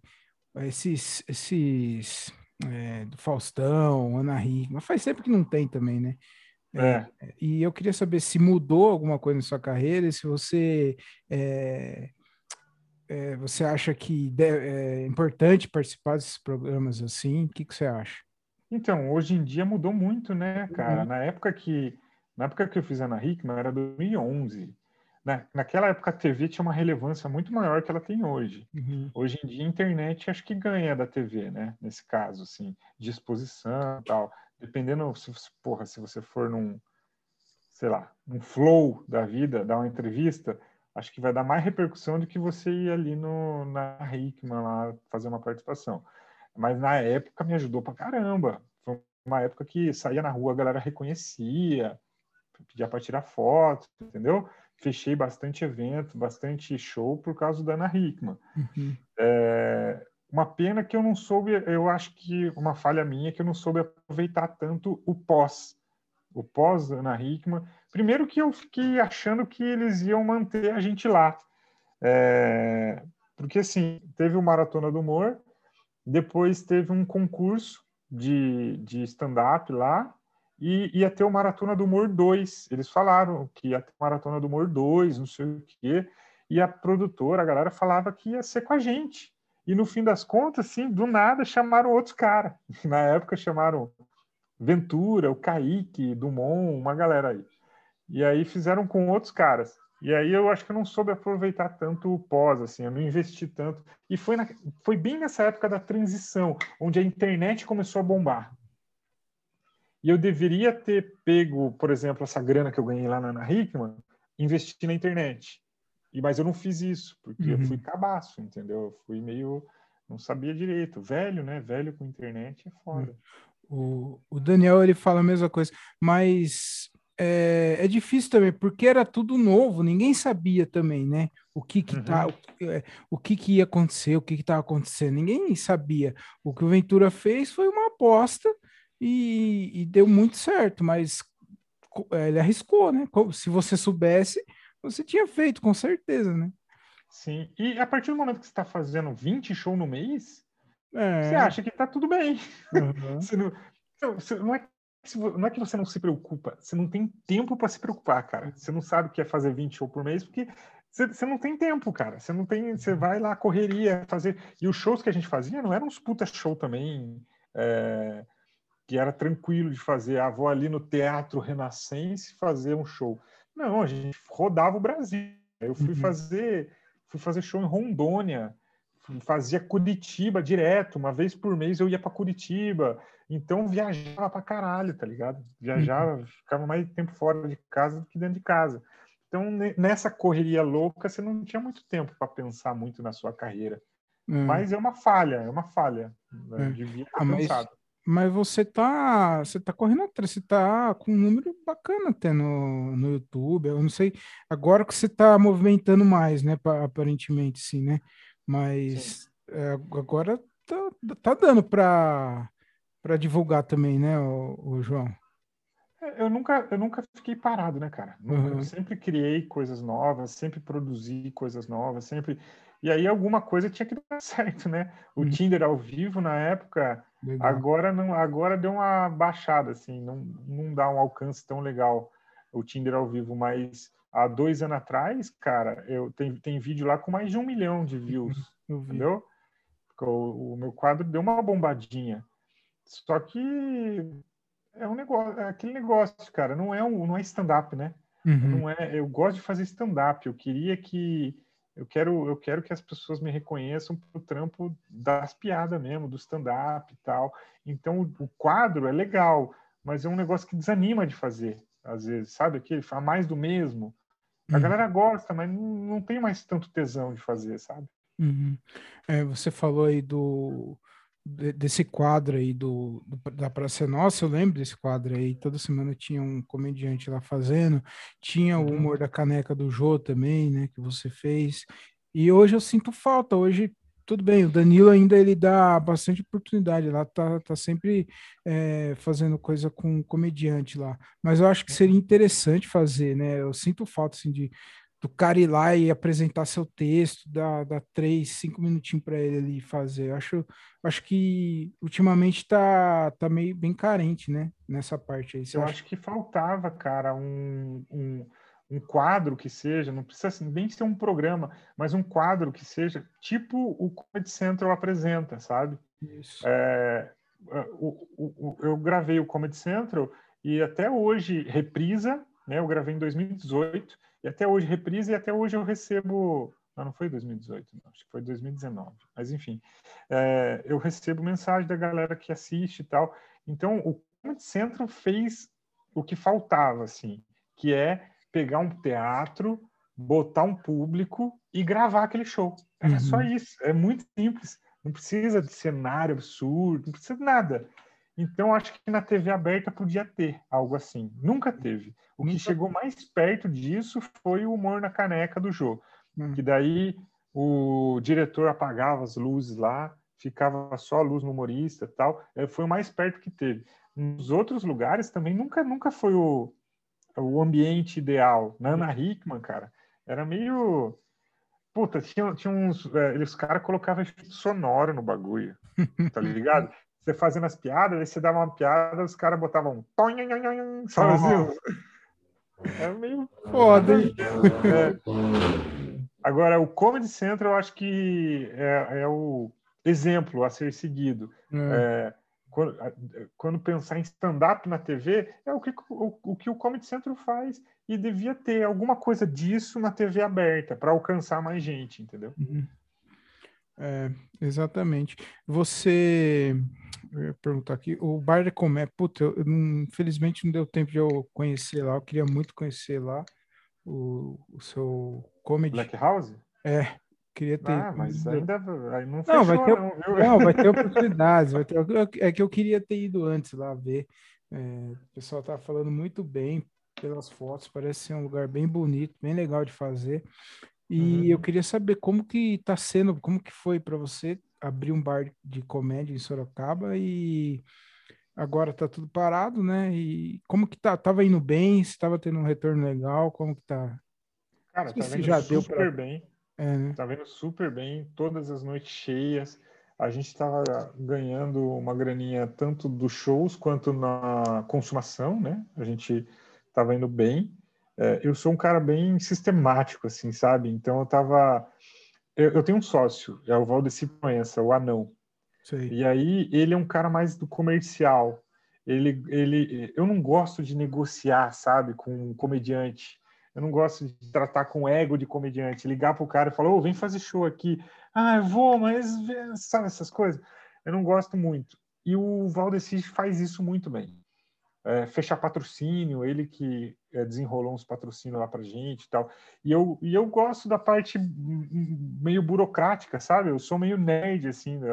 Eu gosto de é, fazer conta, eu sou meio nerdão, assim. Então uhum. eu fiquei com a parte mais burocrática, eu, man, eu manjo de fazer uns anúncios no Facebook também e tal. Então eu fiquei com a parte mais burocrática. Então, cara, tava funcionando tudo muito bem, porque o Valdeci nessa parte comercial e na parte mais interna ali, e os shows rolando, a galera é, comparecendo. Parece que a, depois de. Não, não, não, nem dá para falar pós-pandemia, que a gente está na pandemia ainda, né? Mas esse período que que abriu as coisas, é, a galera tava sedenta, sedenta para sair, para dar risada. Bora. Então tava dando muito certo. E vai dar ainda. Uhum. Mas, é, mas, a gente teve que dar essa pausa aí. Mas a gente fez um negócio bem no seguro mesmo, sabe? É, economizando em tudo que pudesse economizar. Não, por exemplo, uma coisa que a gente queria pôr, mas ainda não tem, e a gente vai colocar ainda é ar-condicionado mas não tem ar-condicionado. A gente meteu uns ventilador lá uhum. e vamos que vamos, entendeu? Porque não tinha condições, é um salão meio grande para gastar e a gente gastar uns 10 pau de ar-condicionado, entendeu? Mas ainda vai ter. Mas a gente foi fazendo um negócio bem pé no chão mesmo. A gente fez parceria. O cara que fez aquela arte que você vê nas fotos, aquelas artes, aqueles grafites, foi parceria. A gente arrumou esse cara, puta cara, é, gente boa, talentoso pra caramba o, arroba underline Fairly. Sigam eles aí. Siga ele, arroba underline Fairly. E aí ele fez os grafites lá pra gente sem custo. A gente só pagou a tinta, tá ligado? Então, assim, porra, tava indo super bem e é um sonho que eu tinha, né, cara? É um sonho que eu tinha há muito tempo. Talvez, assim, se a gente não tivesse parado de fazer no asteroide, eu nem não teria a Comedy Club. Foi uma foi, foi como se fosse uma falta de ter aquele lugarzinho, sabe? Ter o lugar que você sabe que, que, que é bom, que vai funcionar, que tem a estrutura. É isso, é uma falta que eu tinha disso, uhum. tremenda, absurda. Fazia uns cinco anos que acho que a gente tinha parado de fazer no asteroide, por vários motivos, e aí eu tinha essa falta. Eu fiz, eu rodei é, bares de Sorocaba você não tem noção. Eu fiz acho que quase todos os bares em Sorocaba, nunca me senti à vontade assim. Então uhum. eu resolvi abrir o meu. É. Aí eu falei, vou, vou, fazer do meu jeito aqui. Aqui, aqui eu que mando nessa porra. Se eu quiser botar a luz lá, vai ser lá. Se eu quiser fazer assim, vai ser assim. Então, tô feliz pra caramba, cara. Legal. É, isso é muito importante, porque às vezes você, por mais que você, é, ah, você que tá fazendo show, você que tá produzindo, não é o ambiente não é seu, né? E agora estando lá, eu acho que faz uma total diferença também para você quiser mexer onde você quiser, porque tem, tem muito dono de bar que acha que é produtor, né? Não, vai, faz assim que é melhor, te, te, uhum. aumenta o som. Não, então... cara, lá, velho, não tem essa. Lá não, é tudo do nosso jeito e eu e o Anão, a gente se dá muito bem também, a gente sempre concorda.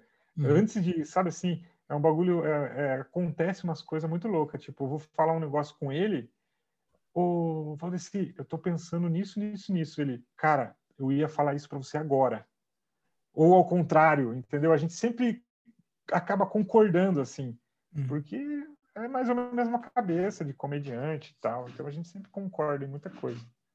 É, e, é seu, né? É, ninguém é amigo de anão. O anão é seu.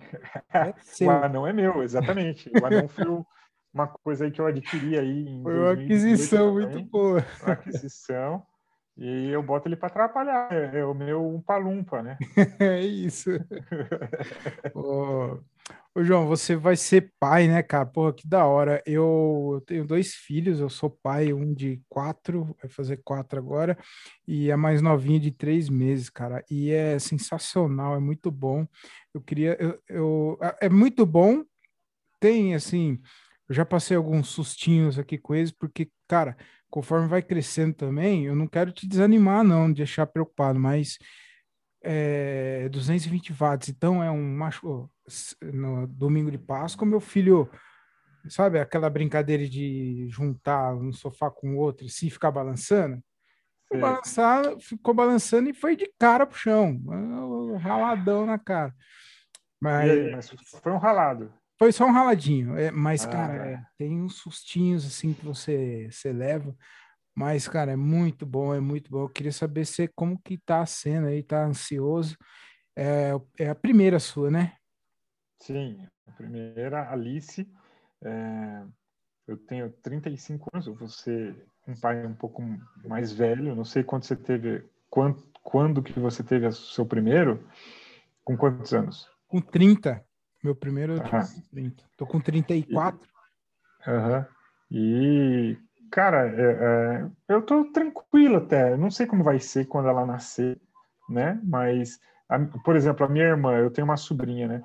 A minha irmã, eu sempre achei que ela ia ser aquela pessoa meio brava, aquela pessoa meio rígida com a, com a filha dela, porque ela é meio assim, ela é meio sistemática e tal. E aí, quando a, a minha sobrinha nasceu, é totalmente diferente. Minha irmã é super tranquila, assim, acho que é até demais. Deixa a menina comer terra, sabe assim, essas coisas. tipo, a menina tá lá, se ralando no, no, no, asfalto e a minha, minha irmã, não, tá tranquilo, vai ficar tudo bem, sabe assim?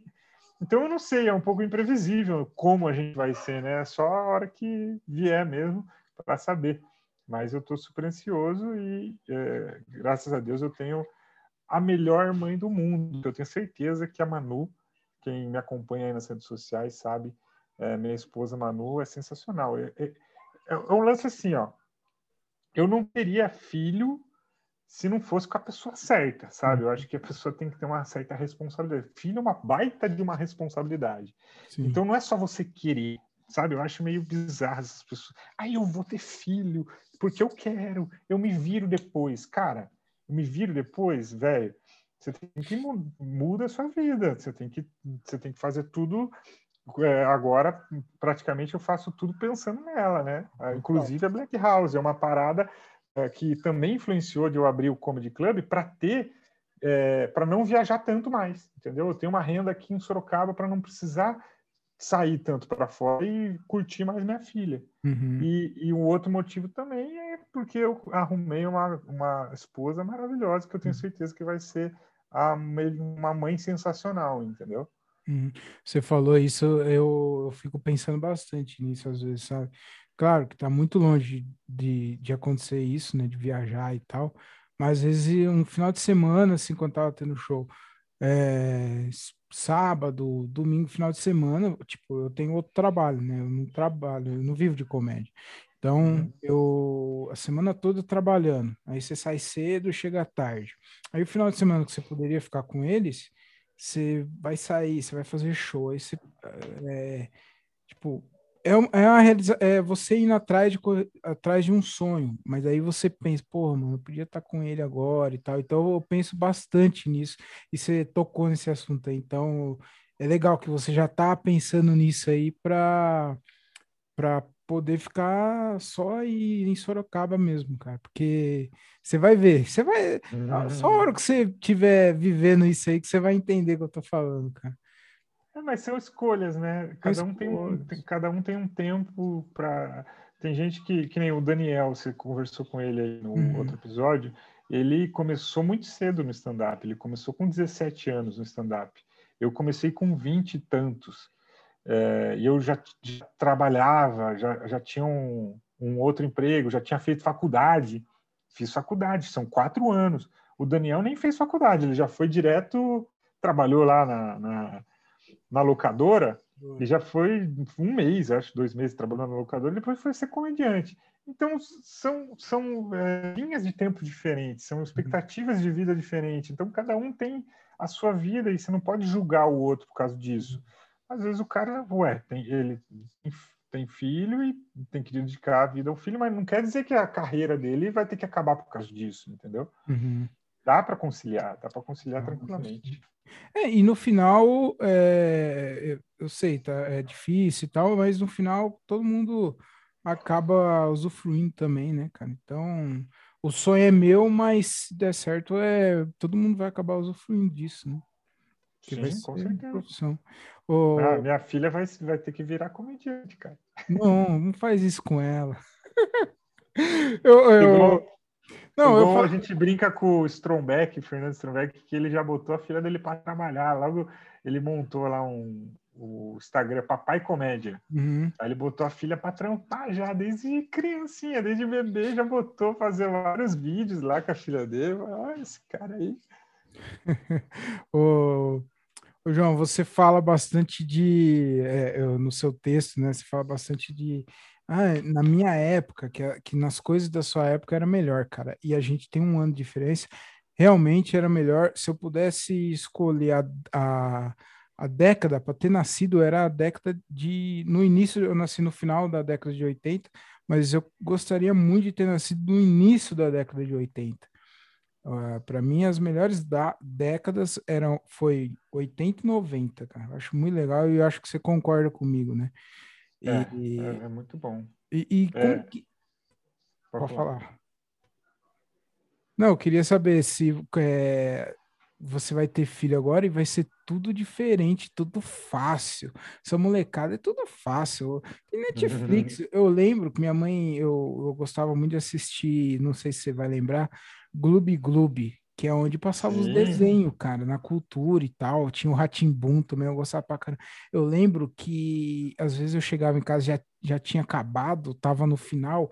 Minha mãe conta que eu chorava, eu chorava, porque eu queria assistir o negócio e já era, não, não tem. Você uhum. não, não assistiu, amigo? Já era, você não vai só no outro dia, entendeu? Hoje não, hoje meu filho pega Netflix aqui na TV, no celular, assiste o que ele quer, assiste de novo, reprisa. É, eu queria que você falasse um pouquinho sobre isso. É, o mundo mudou, né, cara? Não tem é. muito o que fazer. Eu tenho saudade dessa época que era tudo mais é, devagar, digamos assim. Eu ainda peguei uma fase, digamos, de transição, né? É, mas que eu peguei a, a, a pré-internet, cara. Eu, minha infância foi sem internet, não tinha nada disso, não tinha celular, cara. E ainda, e ainda no interior, ainda, mais ainda que não tinha tanto esse negócio de violência, esse, né? Você podia brincar na rua, você podia sair para rua. Minha mãe largava para rua para nós. É, ia, na casa do amigo, saía tipo depois do almoço, ia para casa do amigo lá não sei aonde, na rua de baixo lá, e depois só voltava tarde. Uhum. Se, se uma criança fizer isso hoje em dia, você já pensa que a criança tá sequestrada, não é verdade? É verdade. Então, eu sou, eu sou meio velho mesmo, eu sou esses caras. E cada vez eu tô ficando pior, velho. Quando eu ficar mais velho ainda, eu vou ser aquele cara, aquele velho chato que fica uhum. falando da época dele. É. Você mesmo, eu sou assim. Eu, eu lembro, você falou da, das revistas lá da Avon e tal, né? Que, mano, hoje é tudo. Eu lembro, eu trabalhava com meu pai, aí ele me dava um dinheirinho assim, né? É, sei lá, 10, 5 reais. Aí eu lembro, eu juntei, tipo, uns, umas, umas duas semanas, assim, que eu fui trabalhar com ele, para comprar a Playboy que eu queria, cara. Que uhum. eu lembro até hoje, que era da, da Sheila Mello, cara. Eu falei, e era maior constrangimento para você ir na banca para pedir. E, e o cara. Trampo, né? Era mó trampo, mó constrangimento de pedir pro cara da banca, tá ligado? Eu acho que o é. cara ficava, vendia e dava risada. Hoje é tudo fácil. O cara é joga na fácil. internet e vê quem ele quiser, cara. Então. É. É, tá... E, e, as pessoas acham também que ah, só porque é, quando começou a internet já virou fácil. Não, no começo da internet também Não, era difícil, porque você é. tinha que. É, era internet de escada, aí você ia abrir uma foto, assim, ó, abrir um site com a foto lá da mulher pelada. Aí é, ia carregando listrinha por listrinha, assim, ó. Até chegar na teta, já, você já tinha gozado. já era, mano, já era. era muito foda, cara. O... É, e, ah, e outra coisa também, a molecada, isso daí eu concordo também, porque antigamente não tinha esses videogames foda que tem hoje. Então, que a gente, ah, qual que era a nossa diversão? É pra rua, jogar bola, é, perder o tampão do dedo, é, ficar, é. ficar na rua de esconde-esconde e tal. E, mas na época não tinha videogame. Eu entendo hoje que se eu tivesse um videogame de hoje, naquela época, provavelmente a gente também não ia sair pra rua, né? Exatamente. Mas, cara, era muito gostoso. Eu tenho, tenho saudade também dessa época. Ô, é. ô João, a gente já está encaminhando aqui para o final. Eu queria que você falasse, cara. Tem uma piada sua que eu achei maravilhosa, cara. Eu achei muito engraçado. E porque eu já vi acontecer isso várias vezes. Eu, eu sou motorista e, hum. e, e às vezes eu vejo muito nego jogando papel papel pela rua, jogando lixo uhum. na rua. E aí tem aquela sua piada, cara, da dedada no cu, cara, dedadinha é. do cu. Puta, cara, eu ri, eu ri muito. Eu queria é. que você falasse um pouco dela, cara. Essa piada aí, eu, eu gosto muito dela, eu faço ela pouco, eu não faço ela muito assim nos shows, porque tem que ter um clima para isso, eu tenho que me preparar para isso, porque eu tenho que ficar puto de verdade, sabe? É, eu, eu, quero passar essa verdade na piada. Uhum. Então eu tenho que me preparar um pouco. Eu tenho que, é, é, é quando eu faço ela, eu faço meio puto assim, tipo, eu falo. É, para quem não conhece a piada, eu falo que, que eu fico puto quando o cara joga lixo na rua e aí o cara fala assim: ah, é, só, é só um papelzinho de bala, não faz diferença, não faz. Deixa eu enfiar o dedo no seu cu então. Eu enfio um mindinho, não faz diferença mas todo mundo aqui enfia um mindinho no seu cu, quero ver seu olho inundar, inundar de lágrima. Eu faço uma associação com o bueiro e tal, né? Boa, muito boa. É, que eu falo antes do, de entupir o bueiro e tal. Mas, enfim, é, é, todo um processo até, até... Porque se esse punch não funcionar, irmão, se essa hora eu tô puto, tô gritando no palco, se a galera não ri, fudeu. Você imagina o constrangimento que é. Graças a Deus sempre funcionou. Uhum. Teve vezes que teve vezes que eu fiz tão puto uhum. e aí não funcionou tão bem. Por isso que eu não gosto de. Eu, eu, eu gosto de fazer ela quando, quando realmente é para entrar mesmo, entendeu? É, e eu, é eu acho boa porque é uma crítica, né? É uma, é uma piada que, ao mesmo tempo que é engraçada, muita, muita gente aplaude ela porque é uma, uma coisa para se pensar. E eu acho que não é obrigatório, assim. Eu acho que não tem que, que ter essa regra no stand-up, mas quando possível, fazer algo para a pessoa pensar é sempre bom, né? É sempre uhum. melhor. Se você conseguir encaixar uma piada e ao mesmo tempo dentro da piada tem um, uma coisa para a pessoa raciocinar, para a pessoa pensar sobre isso, é sempre melhor. Mas não é uma coisa que eu, que eu quero cagar uma regra aqui falando que, ah, meu Deus, tem que ser o. o... Eu não gosto da, desse, dessa frase assim, ah, stand-up é um humor inteligente. Não, porque daí você coloca um peso no stand-up, que daí você não, eu não posso mais então fazer a piadinha da, piada besta. Eu uhum. gosto de fazer piada besta, que é só piada, entendeu? Então. Eu, eu acho assim também. Eu acho que, mano, você tem que ser engraçado. Se você conseguir passar uma imagem e fazer uma crítica sobre algo legal, perfeito, da hora pra caramba. Mas não é regra, não é obrigação do comediante ter que fazer isso, né? E, e eu acho que a, a única regra que tem é ser engraçado, tem que ser engraçado. E, e, o legal também do que do, dessa piada é que, mano, com certeza, ou alguém já jogou, já jogou algum papelzinho no chão, ou viu alguém no carro jogando. Então, acho que por isso também que dá muito certo, cara. É muito, muito já, bom. Já teve gente que ficou brava comigo, se sentiu ofendida, sabe? É, então. Eu falei, é, tipo, então é porque você é escroto que joga lixo na rua, né? É. Exato. Ô, ô, João, cara, eu queria te agradecer é, por ter topado trocar essa ideia aqui comigo. Você é um cara muito gente boa. Você é, é muito gente boa, até é estranho, cara. É difícil ver um. Eu sei que eu sou estranho. Não, ver um vegetariano, gente boa assim, né, cara? Ver um, um cara. Ah, que... eu não sou mais, larguei mão. Largou, cara? É isso. Larguei. Eu ah. fui seis anos, quase sete anos vegetariano. Aí agora larguei mão. Não, não adianta muita Mas coisa. Mas você gravou, você, você parou há pouco tempo. Não, faz um tempo. No especial, no especial eu ainda era, né? Quando eu fiz, quando é, eu gravei então. o especial de comédia, eu ainda era. Aí logo depois larguei mão. Hum. Mas eu tinha texto sobre isso, mas como eu falo no especial, eu, não sou, eu não, nunca fui um, quando na época que eu era vegetariano, eu nunca fui um vegetariano extremista, assim, né? Uhum. Que fica cagando regra. Eu acho ridículo o cara que fica cagando regra. Ah, você não, você não, não pode comer carne, não coma carne perto de mim que eu fico triste. Meu, cada um come o que quer, entendeu? Então, você não comia por causa do, dos animais mesmo ou por causa de saúde, alguma coisa? Também, várias coisas. Eu comecei a pesquisar sobre isso, assisti um documentário lá, A Carne é Fraca. Uhum. Meu, você já assistiu esse documentário? Não, cara. Eu, eu falo, eu já tentei umas duas, três vezes já hum, é, não comer carne vermelha. Mas, cara, não dá. Chega um. Eu gosto muito de churrasco, cara. Você, oh, fazer isso aí que você tá fazendo é tomar um, uma cerveja com uma uhum. picanha, com uma uma fraldinha. Cara, é sensacional, velho. É bom, né?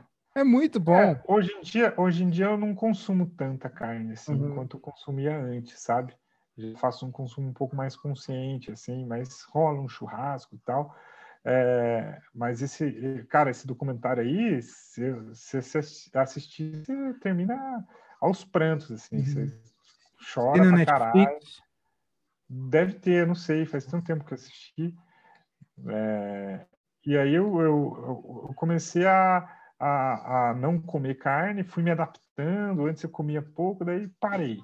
Uhum. E depois, depois comecei a ver que, tipo, não tinha mais condições também, cara, é, financeiras e, e, de tempo. É. Ser, vegetariano no Brasil é, é foda, porque você não encontra. Eu, eu, eu ia fazer show em bar, assim, não tem opção, cara. Não tem opção. Eu comia uhum. batata frita. Eu vivia de comer batata frita, tá ligado? Uhum. E aí começou a me dar um negócio assim, tipo, puta trampo. E, e comecei a perceber que esse meu boicote individual não, não muda não muda muita coisa. Uhum. O processo é muito maior, assim. A coisa é, é muito...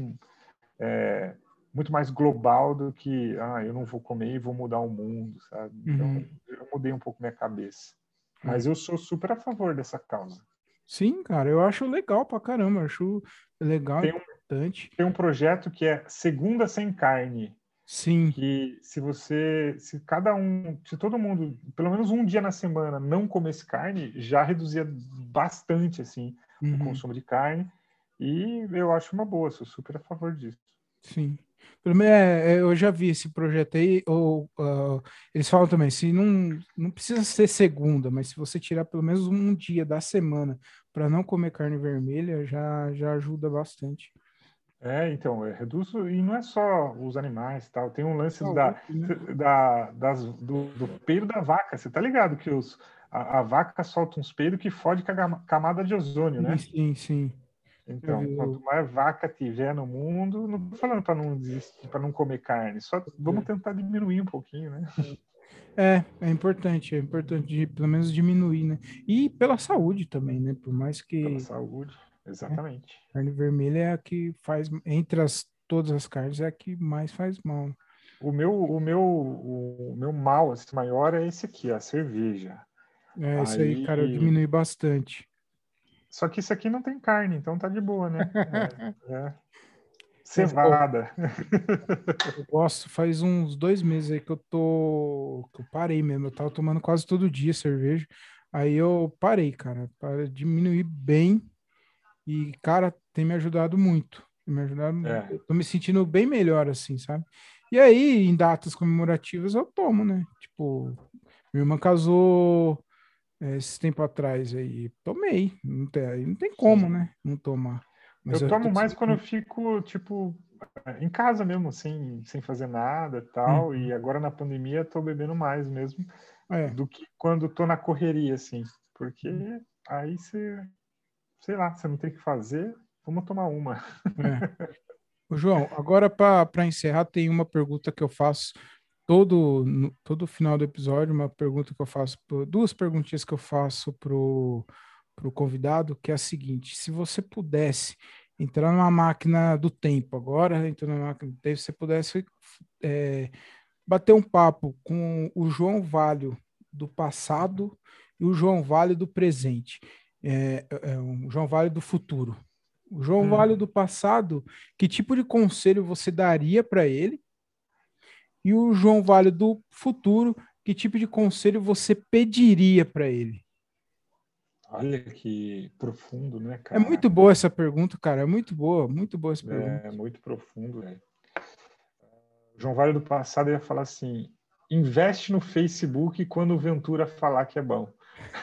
Ventura, você chegou a ter essa conversa com o Ventura dele? Cheguei. Falar, Puta cheguei. pariu.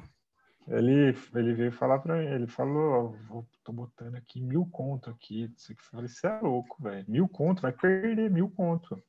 Vai perder. E foi bom pra caralho pra ele, né? Deu uma bombada nos vídeos e tal.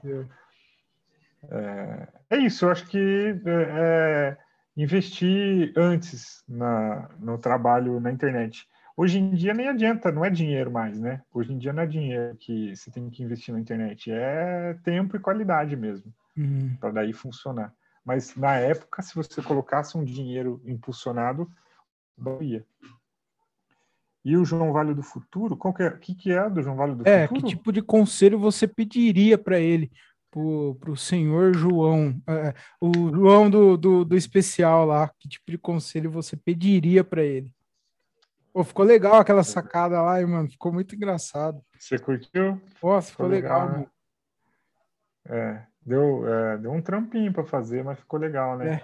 É. é. a gente fez, contratei uma moça para fazer a maquiagem, tudo. É, os caras da Fog é foda, né? É. o que eu pediria para o João Vale do Futuro? O... Os números da Mega Sena. Eu não sei, cara. Eu acho que o João Vale do Futuro. É, eu, tenho, eu tenho muito essa ideia mesmo é, que eu te falei de um de eu, senhor, velho, fazendo stand-up, cara. Eu não sei como vai ser isso, não sei se eu vou fazer, se eu ainda vou ter um comedy club, se eu vou fazer no meu bar, se eu vou ser famoso, mas eu, eu queria ser aquele tiozinho de cabelo branco que faz stand-up. Eu vejo uns gringos eu vejo uns gringos que é assim, que os caras velhos, assim, e eles nem são famosos pra caralho nos Estados Unidos, mas vivem disso e fazem uhum. stand-up. E, e eu acho que é eu acho que é legal porque é uma, é uma profissão que você vai poder trabalhar até o fim da vida mesmo. Enquanto eu quiser, eu posso.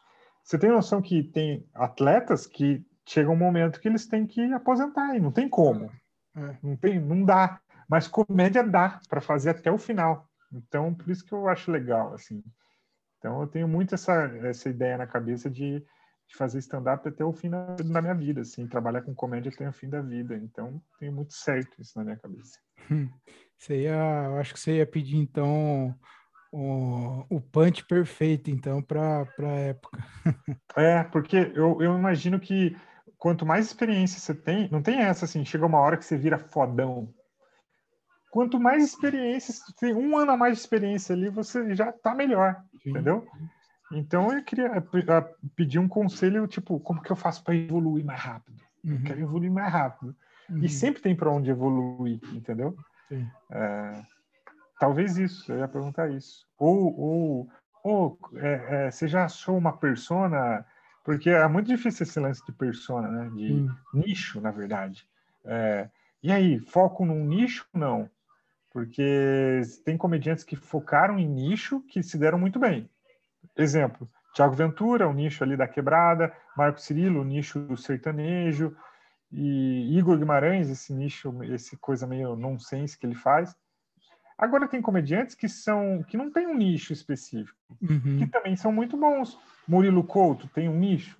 Acho uhum. que não. Léo Lins, Maurício Meirelles tem um nicho? Uhum. Não. E esses são comediantes que são muito bons e a galera respeita. É. Então, eu ainda tenho, no momento atual, eu ainda tenho essa dúvida. Se eu foco numa parada ou se eu continuo fazendo o trampo que eu estou fazendo de, de simplesmente fazer comédia é, boa. Só isso. Uhum. Beleza. É, você quer dar algum recado aí? Quer quer falar mais alguma coisa, deixar suas redes sociais aí, fica à vontade, João. Queria falar que, é, deixa eu pegar aqui o meu livro. Quem quiser adquirir meu livro, ó, eu escrevi um livro na quarentena, Nem Te Conto, o nome do meu livro. É, entra lá, joãovalho.com.br barra livro. Muito fácil, joãovalho.com.br barra livro. E aí eu te mando autografado, tá bom? Nossa, tem a capa, a capa dos irmãos Piologo, tem ilustrações também feitas por comediantes, tem uma ilustração do Rogério Morgado, tem ao final de cada história tem ilustrações. E são histórias engraçadas da minha vida. Algumas eu já contei no palco, outras não. E, e é um livro para você rir. Estou é, tendo um feedback bem legal que o pessoal uhum. deu bastante risada tal. É, dá para ler numa cagada. Sentou no vaso, é fininho, é para se divertir. Então, tá promoção agora na quarentena, na, na pandemia, a gente colocou R$19,90 e frete grátis. Da hora. Então tá, tá bem barato, então entra lá, quem está ouvindo aí, tiver interesse, e você vai rir com o meu livro e ainda me ajudar, né, a sobreviver nessa quarentena, tá bom? Joãovale.com.br barra livro. Hã? E agora pai de família, né? Vamos... É, tem que ajudar aí a comprar fraldas, né? Pelo amor de Deus, compra meu livro que hoje em dia é o meu único ganha-pão. Tem que é. comprar fralda para Alice. Você quer falar seu canal no YouTube? O YouTube, é tudo, todas as minhas redes sociais, João Valio. Valio é V-A-L-I-O, João Valio, tá? Instagram, Facebook, YouTube, TikTok, estou postando bastante coisa no TikTok também agora. É, tudo João Vale, me segue lá e acompanhe lá. Tá bom? Então é quem for de Sorocaba, quem for de Sorocaba, assim que passar essa fase vermelha aí, é Black House Clube de Comédia. Procura no Instagram. Black House Clube de Comédia é o nosso comedy club aqui que a gente abriu. Assim que passar essa fase vermelha, a gente vai estar. Tá, a gente faz show de sexta e sábado, toda sexta e sábado. Legal, assim que abrir eu vou, vou lá conhecer lá, fazer meus cinco minutinhos lá. Boa, demorou. Vai ser muito bem-vindo. Ô, João, cara, muito obrigado aí pela, por ter aceito o convite. Foi um papo bem bacana, gostei, cara. Foi, mano, falar de comédia, né? Se deixar, a gente fica aqui é verdade. a noite inteira falando, porque é muito gostoso, muito legal. Não, cara, aí, eu tô feliz também pelo convite. Faz mais de uma semana que não falo com outra pessoa que não seja minha esposa, então foi ótimo. Demorou, então. Então é isso. Tá é, muito obrigado, senhoras e senhores. João Valho, muito obrigado. E é isso. espero que vocês estejam curtido, se divertido, porque foi um episódio muito legal. É, sigam minhas redes sociais também, arroba o Thiago Ferreira com TH e dois Gs. A maneira mais fácil para para eu não conseguir seguidor, João, é dificultar, né? Colocar. Thiago com é, dois Gs. É o Thiago Ferreira com TH e dois Gs. É, vai ser difícil. É difícil, né? É. eu, Pior eu... o. Tá parecendo o carinha lá de. Tem um carinha da região de Campinas lá, iniciante também, Lucas Matos. Aí ele colocou ele no Instagram dele Conheço. Lucas Latos. Conheço. Ele fez uma brincadeira com o nome dele lá. Em vez de Lucas Matos, é Mucas Latos. Meu, muito difícil esse Instagram, Trocou as cara. letras, ele trocou, ele trocou, as duas primeiras letras, eu conheço ele. Exato. Quem que vai achar ele pois é. Eu, eu, aqui eu já tinha um tal de Tiago Ferreira e eu não consegui deixar. O cara colocou o Tiago Ferreira. Eu falei, pô, ah. Eu, vou colocar o, o Tiago. É, não, é, não é o Ventura, eu acho que eu vou colocar. Arroba não é o Ventura. Invente um nome, cara. É, você tem outro nome, fora Ferreira? Tem o Silva, mas é mais comum. Puta, hein? que bosta, só nome bosta também, né, meu? Inventa um nome, cara. Coloca é. um Tiago, qualquer coisa. Tiago Amistel, Tiago. É, eu vou, né? vou, mudar, vou mudar isso aí. É, Então é isso. É, e, e, sigam o Instagram da minha marca também. Eu tenho uma, uma marca de roupa. É a Ventes do Interior. A Ventes Olha. Open Mic, ô, João. Olha eu tô tentando para tudo quanto é. Dando aqui uma camisa aqui para mim. Vou mandar, velho. A próxima Divulgo vez... você no Insta. A próxima vez que eu te ver, eu, eu vou mandar uma camiseta, sim, com certeza. É, dá uma olhada lá, escolhe lá no, no Instagram, lá tá arroba vai de la comedy Vai de. Vai de La Comedy. O nome da marca é La, Comedy. Isso. Ah, e, boa. E é isso. É, muito obrigado por ter ouvido. Fiquem com Deus. Tudo de bom, de bem, de belo, com aquele sabor de caramelo. Uhum. Tchau. Valeu. É tchau, tchau. Falou. Obrigado, falou, João.